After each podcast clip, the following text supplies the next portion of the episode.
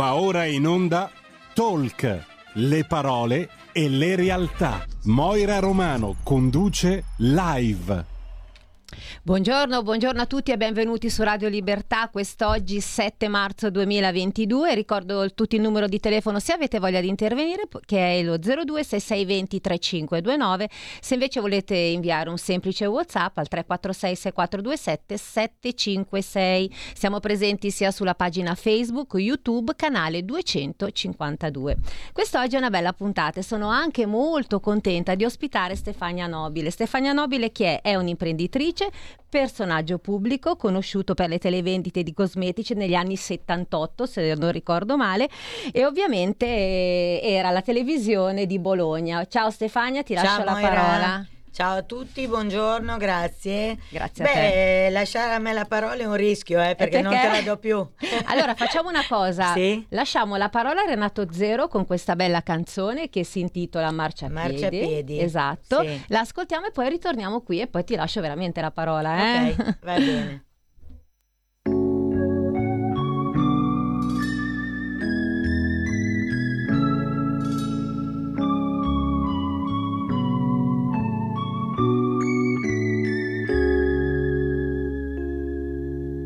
Marciapiedi stanchi, la pioggia spazzerà, la polvere e i ricordi bagnati di città, passi frettolosi, d'un avido via vai, chi trascina il tempo, clienti attesi, è la vita.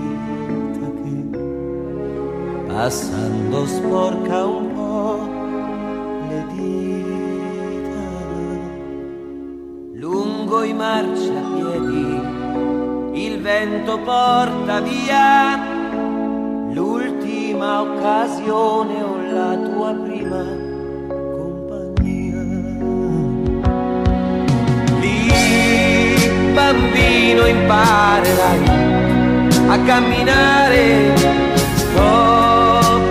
sesso dietro un muro o sulle scale, è peccato o lo confondi, se sia giusto amare o no, ti domandi, lì la vera scuola che poi ti segna sulla pelle quello che non si insegna, la palestra della vita sta inventando i giorni tuoi, una sfida.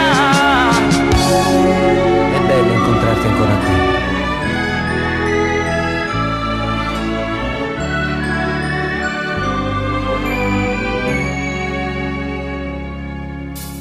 Vecchi marciapiedi malati di realtà, poliziotti e preti tra fiori e oscenità, occhi aperti su melma e cieli prima mai scoperti, non scandalizzarti dei marciapiedi,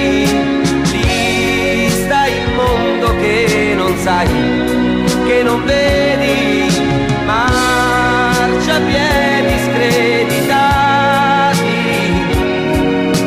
per vergogna o vanità dimenticati, no, non ridere dei miei marciapiedi, lì ero un uomo, quello a cui tu non credi.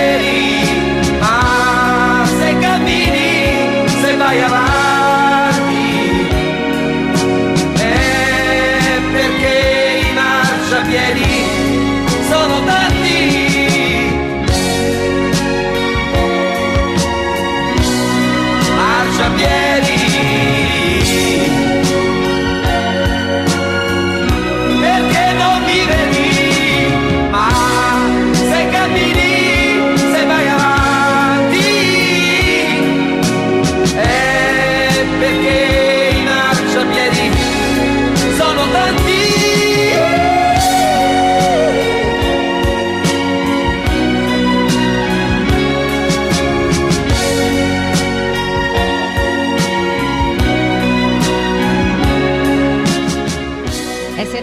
su Radio Libertà, io sono Moira, accanto a me l'ospite di oggi che è Stefania Nobile. Allora Stefania, le prime televendite le avete fatte con un successo strepitoso, qual era il segreto?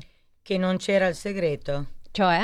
Allora, io avevo 13 anni, quindi ero proprio una bambinetta e mi ricordo benissimo Marisa Del Frate, che allora era la conduttrice, che mi diede il mi porse il microfono chiedendomi come ti chiami. Io l'ho preso il microfono e mi sembrava di essere nata lì e da lì ho cominciato a parlare. In realtà il successo arriva sì nell'arco di 4-5 mesi, ma perché mia madre vendeva Verità. Che ricordiamo chi è mamma? Vanna Marchi. Ok.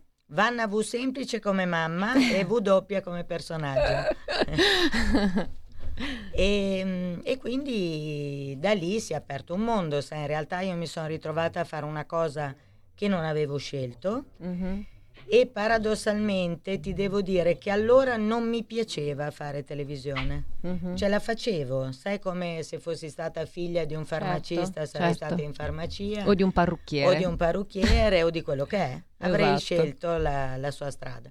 E quindi mi sono ritrovata a fare televisione. E devo dire, una televisione con un successo veramente, perché avevate enorme, anche un po' questo linguaggio variopinto, ma lo facevate apposta oppure? No. Noi non abbiamo, tu pensa che io e mia mamma, poi nel frattempo io cresco, divento grande, divento la spalla di mia mamma, ma non abbiamo mai preparato niente prima. Noi andavamo in televisione e raccontavamo quello che c'era successo. In televendite di 2 ore... parlavamo mediamente 20 minuti di prodotto, 1 ora e 40 di tutto il resto. È vero, ricordo, io ero piccolina ma vi seguivo con molto piacere. Cosa fa Stefania oggi? Faccio tante cose. Dai, che il tempo c'è, racconta tutto. Prima di tutto ho trovato il modo e ci sono riuscita egregiamente di riportare mia madre in televisione, perché mia madre è la televisione. Certo, sono d'accordo. Mia madre non deve fare televisione, lei è la televisione, istituzionalmente è.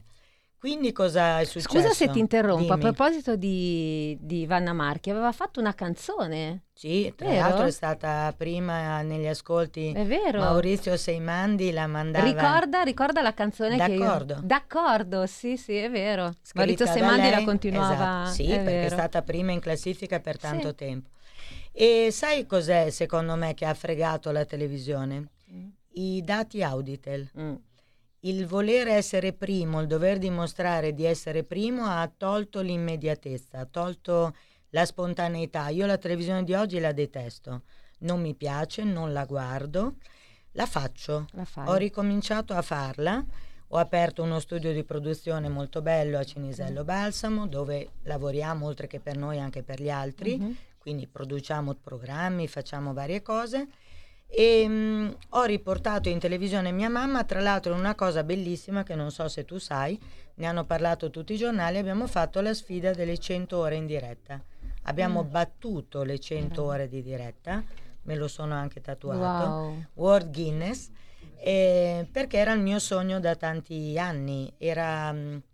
una cosa che volevo fare ma non trovavo mai lo spazio, perché qual è quella televisione che ti dà 100 ore? Esatto. Poi un giorno ho incontrato un pazzo, che è l'editore di GoTV, Riccardo, e gliel'ho chiesto e lui mi ha detto: ma come 100 ore? Cosa fai in 100 ore? Parlo. Parli? Per 100 ore? Sì, io e mia mamma parliamo. Apriamo le porte a chi vuole venire e parliamo. E così è stato. Ottimo intrattenimento. Sì, questo tra l'altro ha riportato noi là dove eravamo e dove avevano cercato di farci fuori, ma sai, per far fuori me e mia madre bisogna spararci, se un giorno pagheranno un killer allora ce la faranno, però senza quello no, non ci fanno fuori. Senti, se ti dicessi Albania? Il mio cuore è là. Metà del mio cuore è là, lo ritrovo quando vado, cioè tutti i mesi. Perché tu adesso vivi lì, lavori lì? Allora, io devo il mio amore per l'Albania ad un programma meraviglioso che ai tempi conduceva Sabrina Ferilli. Mi invitò ad Agon Channel, era il 2013, quindi un bel po' di anni fa. E io ero libera da poco, fra l'altro, perché la vicenda, vabbè, è nota a tutti. E andando in Albania con tutto il pregiudizio del mondo, non mi vergogno a dirlo, ero molto ignorante, avevo paura degli albanesi, E poi invece mi sono innamorata dell'Albania, ho iniziato a lavorare, ho fatto dei bellissimi locali, ho fatto case, ho fatto tante meravigliose cose che continuo a fare, sono state sospese dal Covid, ma adesso ho ricominciato. Senti, prima hai parlato di pregiudizi, ma perché secondo te la gente ha sempre questi pregiudizi? E anch'io, non è che sono contraria, anzi. Allora, guarda, io ero una persona che viveva con mille pregiudizi, tanto è vero che io sono nata a Bologna, ho vissuto a Bologna fino ai miei 22-23 anni. Tu pensa che in quegli anni a Bologna nacque il carcere della Dozza, e tutti noi bolognesi, io per prima, idiota, mi ribellavo a questa cosa, perché dicevo no, non dobbiamo permettere che venga un carcere così duro a Bologna, perché verranno i carcerati quelli cattivi, dicevo io, e quindi arriveranno le famiglie dei carcerati e peggioreranno Bologna. Ecco, in quel carcere ci sono finita io, vedi ironia della sorte. Ne parliamo dopo.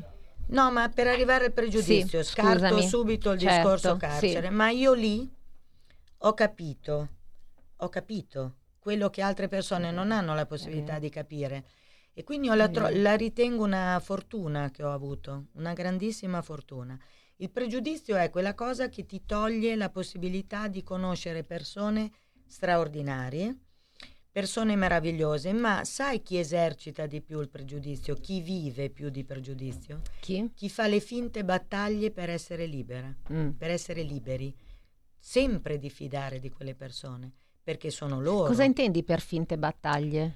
Guarda, io mi sono ritrovata adesso, io faccio questo programma tutti i martedì sera che si chiama hashtag Noi Creiamo Dipendenza, stiamo 4 ore in diretta dalle 23 alle 3 e in questi mesi ho invitato tantissime persone che sono state a loro volta vittime di pregiudizio o che hanno esercitato il pregiudizio. Ma quello che mi ha fatto male è ricevere il no da persone che dalla mattina alla sera in radio o in televisione si vendono come i benefattori della patria, coloro che devono riabilitare le persone, ma che non vengono ospiti da Stefania Nobile perché si vergognano. Questo lo vivo quotidianamente, ma mi piace. Ma allora, io credo che più che pregiudizio io la definirei quasi ignoranza. Beh, il pregiudizio è l'ignoranza all'ennesima potenza. Sai, si parla molto di omofobia, si parla molto di tante cose, ma il pregiudizio è quella cosa che colpisce tutti, perché c'è gente che non si separa perché ha paura del giudizio dei vicini di casa, dei parenti. C'è gente che non parla con l'uomo nero perché l'uomo nero fa paura. C'è gente che no. Io ne vedo di tutto un po'. Io non ho pregiudizi oggi io non ne ho nemmeno uno. Esperienza di vita, ecco perché ti dico ricchezza interiore, grande ricchezza. Esatto. Senti, prima stavamo parlando un pochino tra di noi, stavamo parlando un po' di depressione. Sì, non conosco. Allora, esatto, allora voglio dire, tutte noi passiamo dei momenti splendidi e dei momenti meno, e in realtà tu non hai mai avuto dei momenti che eri giù di morale e quindi ti è venuta una, chiamiamola depressione anche se non è la parola giusta? No. Depressione no. Okay. Allora, io l'ho raccontato più volte, io sono molto attiva su Instagram e ritengo di essere una, me lo dico da sola ma perché sono loro a dirmelo, una delle poche persone che utilizza bene i social, cioè rispondendo innanzitutto in prima persona a tutti, e io ricevo 4-5 mila messaggi al giorno, a volte anche di più, ma ci passo anche la notte. E certo che ho avuto momenti neri, caspita, più di me nessuno. Guarda, il primo l'ho avuto a 30 anni quando mi hanno diagnosticato l'artrite reumatoide. Quello è stato il mio momento più buio, perché ero 30 anni, giovanissima, pazza come poche, paracadutista, motociclista, tutti gli sport del mondo ero sempre... non so, Amazzonia, con tutti i viaggi più estremi, quindi la vita mi è cambiata. Il primo momento ho reagito molto male quando il mio professore mi disse: guardi Stefania che la sua vita dovrà cambiare. Io l'ho guardato e non capivo, e poi quando ho capito ho detto certo cambierà in meglio. Quello che non potrò fare magari perché non avrò la stessa fisicità di una volta, la farò col cervello, la farò con altre cose, ma la mia vita migliorerà. Si chiama Forza d'animo e voglia di vivere. C'è una canzone stupenda che dice: quando toccherai il fondo con le dita, allora capirai la forza della vita. Quando hai toccato il fondo? L'ho toccato più volte, non una volta sola. L'ho toccato, allora ero ancora bimba quando ho capito che i miei genitori si volevano separare. Io ho sofferto moltissimo, ma poi ho tifato perché lo facessero, perché era una finzione. Ho toccato il fondo quando appunto mi hanno diagnosticato questa patologia, poi l'ho toccato quando mi hanno arrestata, poi l'ho toccato quando uscita e arrivata ai domiciliari ho scoperto che l'uomo che amavo follemente praticamente aveva un'altra vita, e l'ho toccato tante volte, ma per me è sempre stato spunto di risalita. Devi dare un consiglio ai radioascoltatori che in questo momento ci stanno ascoltando, che quando toccano il fondo non riescono a risalire. Che consiglio gli dai? Allora, il mio consiglio è, prima di andare da un medico, sacrosanta la figura dei medici, sì. Attenzione, certo. In certi casi sono straordinariamente necessari, però bisogna smettere di cercare l'aiuto negli altri e dire: ah, ma io non ho nessuno. Hai te stesso, hai la tua vita. Io non ho mai cercato l'aiuto degli altri, io sempre, sai come ho fatto io? Io ho cercato di essere grande aiutando gli altri, ma questo dal 2009 in poi. Ma tu lo sai chi è che aiuta gli altri? Fondamentalmente aiutano le altre persone che soffrono, le persone che hanno sofferto e sanno cosa significa. E le persone che continuano a soffrire. È vero, sono d'accordo. Sì. Senti, allora hai detto che fai tante cose, però adesso mi devi spiegare esattamente cosa fai in Albania. Allora, in Albania, gli ultimi tempi sono stata chiamata ancora una volta per fare dei locali, perché il mio lavoro principale è questo. Io costruisco locali, cioè li arredo, li predispongo a quello che dovranno essere, quindi champagnerie, gintonerie, discoteche. Sto collaborando adesso con una discoteca che aprirà a fine mese, questo in Italia. Faccio questo. Quindi lo facevo prima del Covid, adesso mi hanno chiamato a Valona, dove presto inizierò i lavori per questo locale meraviglioso dentro un albergo. Quindi faccio sostanzialmente questo. E invece Vanna Marchi cosa fa adesso? Vanna Marchi mi segue la figlia, e per seguire la figlia deve pedalare tanto, però devo dire che mia mamma ha quasi 80 anni, quest'anno compirà 80 anni, ma è straordinaria. Mia mamma non è mai stanca, non sa cosa sia la depressione. Con una figlia così come può o no? Allora io credo... Tu gli insegni e lei ti insegna, secondo me. Sì, ci compensiamo molto bene. Tu prova a pensare, se nella vita tutto fosse bello, chi ci direbbe cos'è il bello? Come faremmo a capire cos'è bello? Cioè, se tutti gli uomini fossero belli, chi direbbe lui è bello, quell'altro è brutto? Esiste tutto nella vita.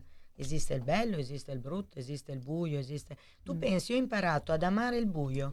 Sai che anche io? Anche a me non piaceva. Lo odiavo. È vero. Si imparano tante cose. Tantissime. Sì, tantissime. Esatto. Soprattutto impari a ascoltare te stesso. È vero. Sai che tante persone non parlano con se stessi?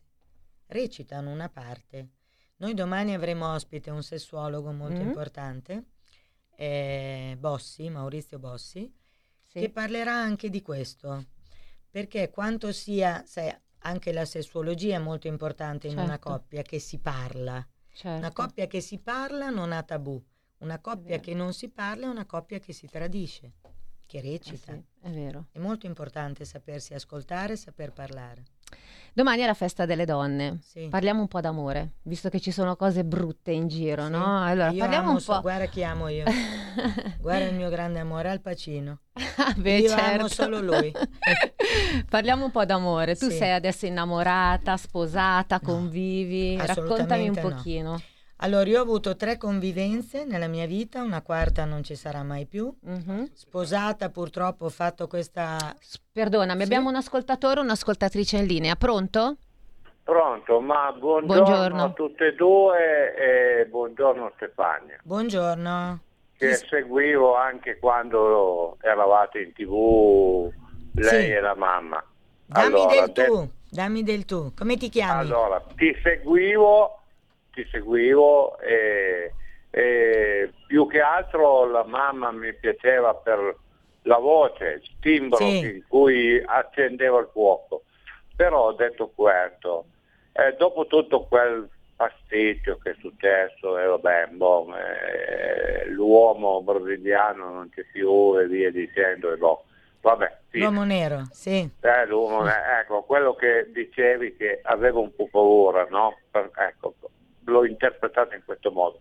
Però ho detto questo, probabilmente sei riuscita ad avere col tuo carattere, con la tua forza, cioè senza aver bisogno di nessuno, cioè qui non è più questione di avere il cappellano o di avere la suora o di avere lo psichiatra. Quello che stai dicendo, il tuo psichiatra sei tu. Sono io, certo. Ma sai, gli sbagli purtroppo, ma non solo, non si può rimediare agli sbagli, ma si può imparare dagli sbagli, si può capire. E non solo, hai detto una cosa in più, che da questo momento puoi insegnare a un altro. Sì. Questa è una cosa bellissima, guarda che qui hai messo una pietra al miliare, ti ringrazio. Perché la TV, essendo uno schifo. Ciao, grazie. Ciao. Rispondi pure. Sì, allora diciamo che, sai, tu prima mi chiedevi il pregiudizio. Allora io vorrei fare una domanda ai tuoi telespettatori. La faccio spesso anche nel mio programma, cioè per voi una fine per lo scotto per la pena che uno ha pagato, quando finisce? Cioè io esempio sono contraria all'ergastolo. Lo dico perché sono contraria, perché non ha senso. Allora è meglio la pena di morte, nel senso che è molto difficile poter stabilire che una persona, qualunque reato una persona commetta, anche il più terribile, che non è sicuramente il mio è stato grave, poi molto certo. È stato pompato, ragazzi, certo. È stato fantascienza, va bene, ma non mi interessa, sono passati 20 anni, quindi sarebbe anche stupido rivangare questo. Però ogni cosa deve avere una fine. Direi di sì. Ecco, ogni volta che io vengo invitata in un programma televisivo, io ci vado per soldi, lo dico, io l'ho sempre detto, non l'ho mai negato. Io ogni volta che vado, perché so già che mi devo scontrare con tutto il mondo, che ti interrompo perché abbiamo dei tempi tecnici, pubblicità e ritorniamo subito. Stai ascoltando Radio Libertà. La tua voce libera, senza filtri né censure, la tua radio.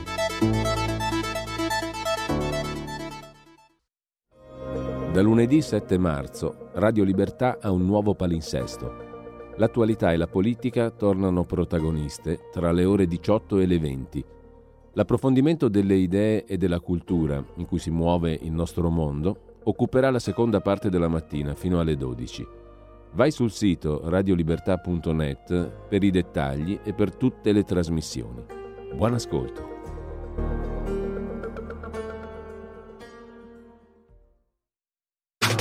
Stai ascoltando Radio Libertà, la tua voce libera, senza filtri né censura. La tua radio.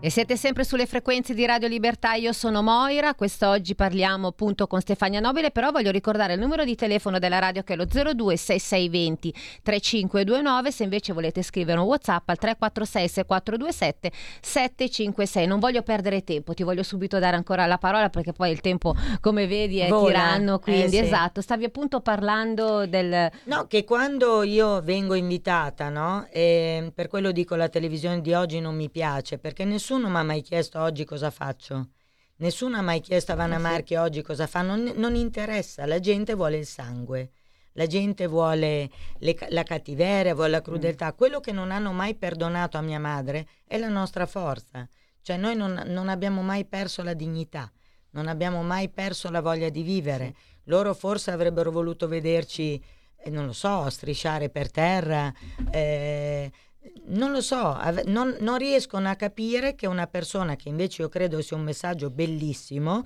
soprattutto oggi dopo 2 anni di pandemia e adesso con una guerra, esatto. Cioè quando la gente non hanno tolto il futuro alle persone.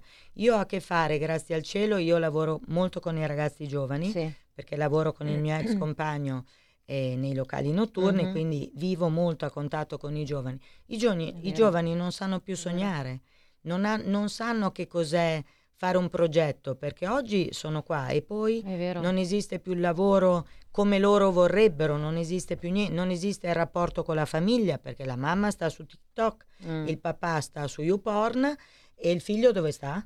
Hai ragione, e sono dove d'accordo sta? Con te. Capito? La vita è questa oggi. È vero, sono d'accordo, però prima stavamo parlando di amore, appunto mi stavi dicendo che tu non vorrai mai più convivere, ecco, mai dire mai, ricordatelo. No, guarda, magari fidanzata, ognuno a casa sua, potrebbe ricapitare, dubito perché Al Pacino abita lontano. Se no ci farei un pensiero. Ma è anche più grande di te, dai. Io lo amo. Io lo amo. Che a me piace follemente. Molto. Sì, è vero. Avevo 6 anni che amavo Al Pacino, ne ho 57, lui 82. L'ho anche conosciuto, eh? Ah, sì? Certo, a Milano quando girava il film. Sono riuscita a vederlo e ti posso garantire che lo sguardo è sempre tanta roba. Comunque, a parte questo, no, non credo nella convivenza, non credo nel matrimonio. Stavo dicendo, io ho fatto anche la cavolata di sposarmi, grazie a Dio, a Miami, mai registrato qua, quindi qua sono nubile, ma avendolo fatto là è motivo per non farlo più, perché poi sarei bigama. Quindi la cazzata, scusa, l'ho fatta, punto. Basta. Ma sei innamorata oggi? No. A parte Al Pacino, lasciamolo perdere, no, e basta. Non ho spazio. Va bene. Amo tante, sai di cosa sono innamorata io? Dei miei amici, ho tanti amici. Questa è una cosa positiva. Tanti. E ci sono sempre, per tutti. Questa è una cosa veramente alle molto bella. Alle 4 di notte, alle 6 di... sempre. Allora senti, visto che prima abbiamo toccato il discorso carcere, perdonami, non volevo, però ormai mi hai fatto venire delle domande, voglio fatte delle domande. Quanti anni hai fatto in carcere? Allora, io non sarei dovuta nemmeno entrare con la patologia che ho, però ho fatto circa quasi 2 anni dentro, 1 anno di ospedale, un anno di ospedale, piantonata e tanta roba. E poi 3 anni di domiciliari col divieto assoluto di comunicare, non come tante persone di oggi che sono ai domiciliari e fanno quello che vogliono. Io non potevo fare niente. Ho capito. Senti, hai rimosso quello che ti è accaduto? Mai, non voglio rimuoverlo. Tu pensa che una dottoressa molto brava, vedendomi soffrire tanto, perché è chiaro che là stavo molto male, sono magra adesso, ma tu pensa che ero 9 kg meno di adesso, ma non è per i chili, cioè stavo male, infatti dopo poi ho avuto subito 2 interventi, ma lei mi diceva: perché Nobile lei vuol soffrire così? Io la faccio dormire tutta la carcerazione, lei esce e non si ricorda di niente. Io la guardavo e dico: ma lei è pazza, cioè io faccio la galera per non doverla ricordare, e quindi cosa la faccio fare? No, io voglio ricordare tutto, e in primis vorrò ricordare questo che mi sta dicendo lei. Infatti l'ho sempre ricordato. E invece cosa ricordi delle detenute dentro? Io avevo creato un rapporto straordinario. All'inizio, vedi quello che ti dicevo prima, il pregiudizio. Il pregiudizio cos'è? Ti trovi praticamente, io in carcere mi sono trovata a dormire con persone che avrei schivato se fossimo state a un semaforo sulle strisce pedonali, e mi fossi trovata a fianco quelle persone con cui dovevo dormire, lavarmi, mangiare, fare tutto, mi sarei spostata. Ecco, questo è quello che mi faceva schifo di me prima, vedi? Io oggi invece, grazie a quelle persone, ho scoperto che dietro ad ogni persona, ad una rom, ad un ladro, ad un assassino, ad un essere umano, c'è una persona dietro a tutti. E quindi io dentro sono diventata, grazie a Dio, bibliotecaria. La figura della bibliotecaria in carcere è molto importante, perché innanzitutto ti scontri con un tasso di ignoranza molto forte in carcere, che non è dovuto dalla loro volontà, ma dalla vita che hanno trascorso, e quindi ho insegnato a leggere, facevo le domandine, facevo le istanze, ho fatto tante cose, e questo è il lato che ho amato di più del mio periodo in carcere. Bene, quindi ti ha insegnato molto? Tutto, mi ha insegnato a vivere. E, Secondo te il carcere è un rieducarsi oppure pagare per quello che è stato fatto? No, il carcere come è strutturato oggi è assolutamente un disastro. È disastroso perché io innanzitutto fuori avevo una famiglia, avevo degli affetti, avevo anche 2 soldini, perché il carcere devi pagare tutto, eh? Le persone fuori non lo sanno, ma se non hai degli affetti, se non hai quella lettera che ti arriva tutti i giorni, se non hai il tuo colloquio settimanale, una telefonata, se non hai questo impazzisci. Abbiamo un ascoltatore in linea? Pronto? Sì, pronto, buongiorno. Buongiorno a lei. Ciao, sono Walter dal Friuli, ci siamo già sentiti un po' di volte. Sì. Allora io volevo chiedere, cioè non è che volevo chiedere, ma neanche raccontare. Volevo dire che la mia esperienza che da presidente di un'associazione di volontariato di 25 anni che si occupava di disabili psichici, ma parliamo dall'alto carico al basso carico, rientra un po' anche nei discorsi in parte che ho sentito fare dalla signora che è presente, sì. Non ho capito neanche bene chi è perché sono in macchina e mi scuso. Stefania Nobile. Va bene. Io volevo dire che però bisognerebbe capire quando si fanno questi ragionamenti. Anch'io ho avuto delle difficoltà all'inizio che poi ho superato pensando che dietro determinate situazioni, anche mentali nel mio caso, perché noi parlavamo con ex manicomiati, ci sono le persone. Però poi ho anche capito una cosa, che ci siamo impadroniti di questa cosa noi del volontariato, era una onlus la mia, si chiamava Psiche Friuli, la nostra, non la mia. Abbiamo anche capito che quelli che era da capire molto, invece, erano proprio le persone fuori. Quindi, come dire, è vero quello che dice... Cioè, chi vive... No, non ho capito. Cosa intendi per persone fuori? Volevo finire perché non vorrei essere mai frainteso, no. Se è possibile. Certo. Allora, nel senso che c'è stato un percorso lunghissimo, durato 25 anni della mia presidenza, in cui piano piano ho capito che le persone... che dovevano soprattutto comprendere questa cosa, erano quelle che non comprendere, ma le persone a cui noi dobbiamo dedicare molto tempo, diciamo quando ci accadono queste situazioni, a te è accaduto il carcere, me ne dispiace, non so il motivo, eccetera, a noi è accaduto di incontrare queste persone, chiamiamole così. Noi però ad un certo punto ci siamo domandati, ma noi cosa capiamo di quelli fuori che appunto schivano i malati mentali, scrivono le situazioni. Certo. Noi dobbiamo capire questo anche. Giusto. Non soprattutto dire che noi eravamo bravi a capire queste persone, ma che soprattutto dobbiamo essere bravi a capire quelli che sono fuori, che poi lavorano e lavorano anche, pagano le tasse, hanno le famiglie hanno questi disabili psichici, quelli dall'alto carico, e che devono essere comprese e capite. Ecco, questo era un piccolo accenno, scusami. No, hai detto una cosa sacrosanta, giustissima, certo. È vero. Ma sì. Infatti... Grazie. Il carcere... I famosi pregiudizi che parlavamo all'inizio, che si certo. sono... Esatto. Guarda, io ho avuto ospite 2 settimane fa Raffaele Sollecito, nel mio programma, peraltro lui ha fatto 4 anni per poi risultare innocente. Cioè, il papà ha perso il lavoro. Papà è un medico, certo, non poteva più lavorare per il pregiudizio contro il figlio, peraltro innocente. Tu capisci i danni che può fare il pregiudizio? È quello che enorme fa. Quindi perché non se ne parliamo solo di omofobia? Per carità, io un omofobo, certo. Non ti dico cosa gli farei che non è fine in radio, però non c'è solo questa forma di razzismo e di pregiudizio, ce ne sono miliardi. Lo viviamo tutti i giorni il pregiudizio. Tutti i giorni. Esatto. Io lo vivo sempre, sai, dagli sguardi, dalle cose. A me non me frega niente. Io non ho mai preso sono mai andata da uno psichiatra, mai andata da uno psicologo, non ho mai preso una pillola per dormire, dormo quando sono stanca, non ho mai preso una pillola stabilizzatrice dell'umore. Io sento persone che prendono quella per ridere, quella per piangere, quella per... Io prendo niente, io sono scema di mio e mi piaccio così come sono. Prima dell'intervento del radioascoltatore stavi appunto dicendo, io ti ho detto, è stato un rieducarsi o pagare? No, allora, nel mio caso mi sono autorieducata, da sola, perché ho fatto una cosa, ecco, questo è una cosa, un'analisi, un messaggio fatta, che vorrei dare a chi ci sta ascoltando. Esatto. Tutti noi abbiamo io lo chiamo il bottone del dolore. C'è. Sì.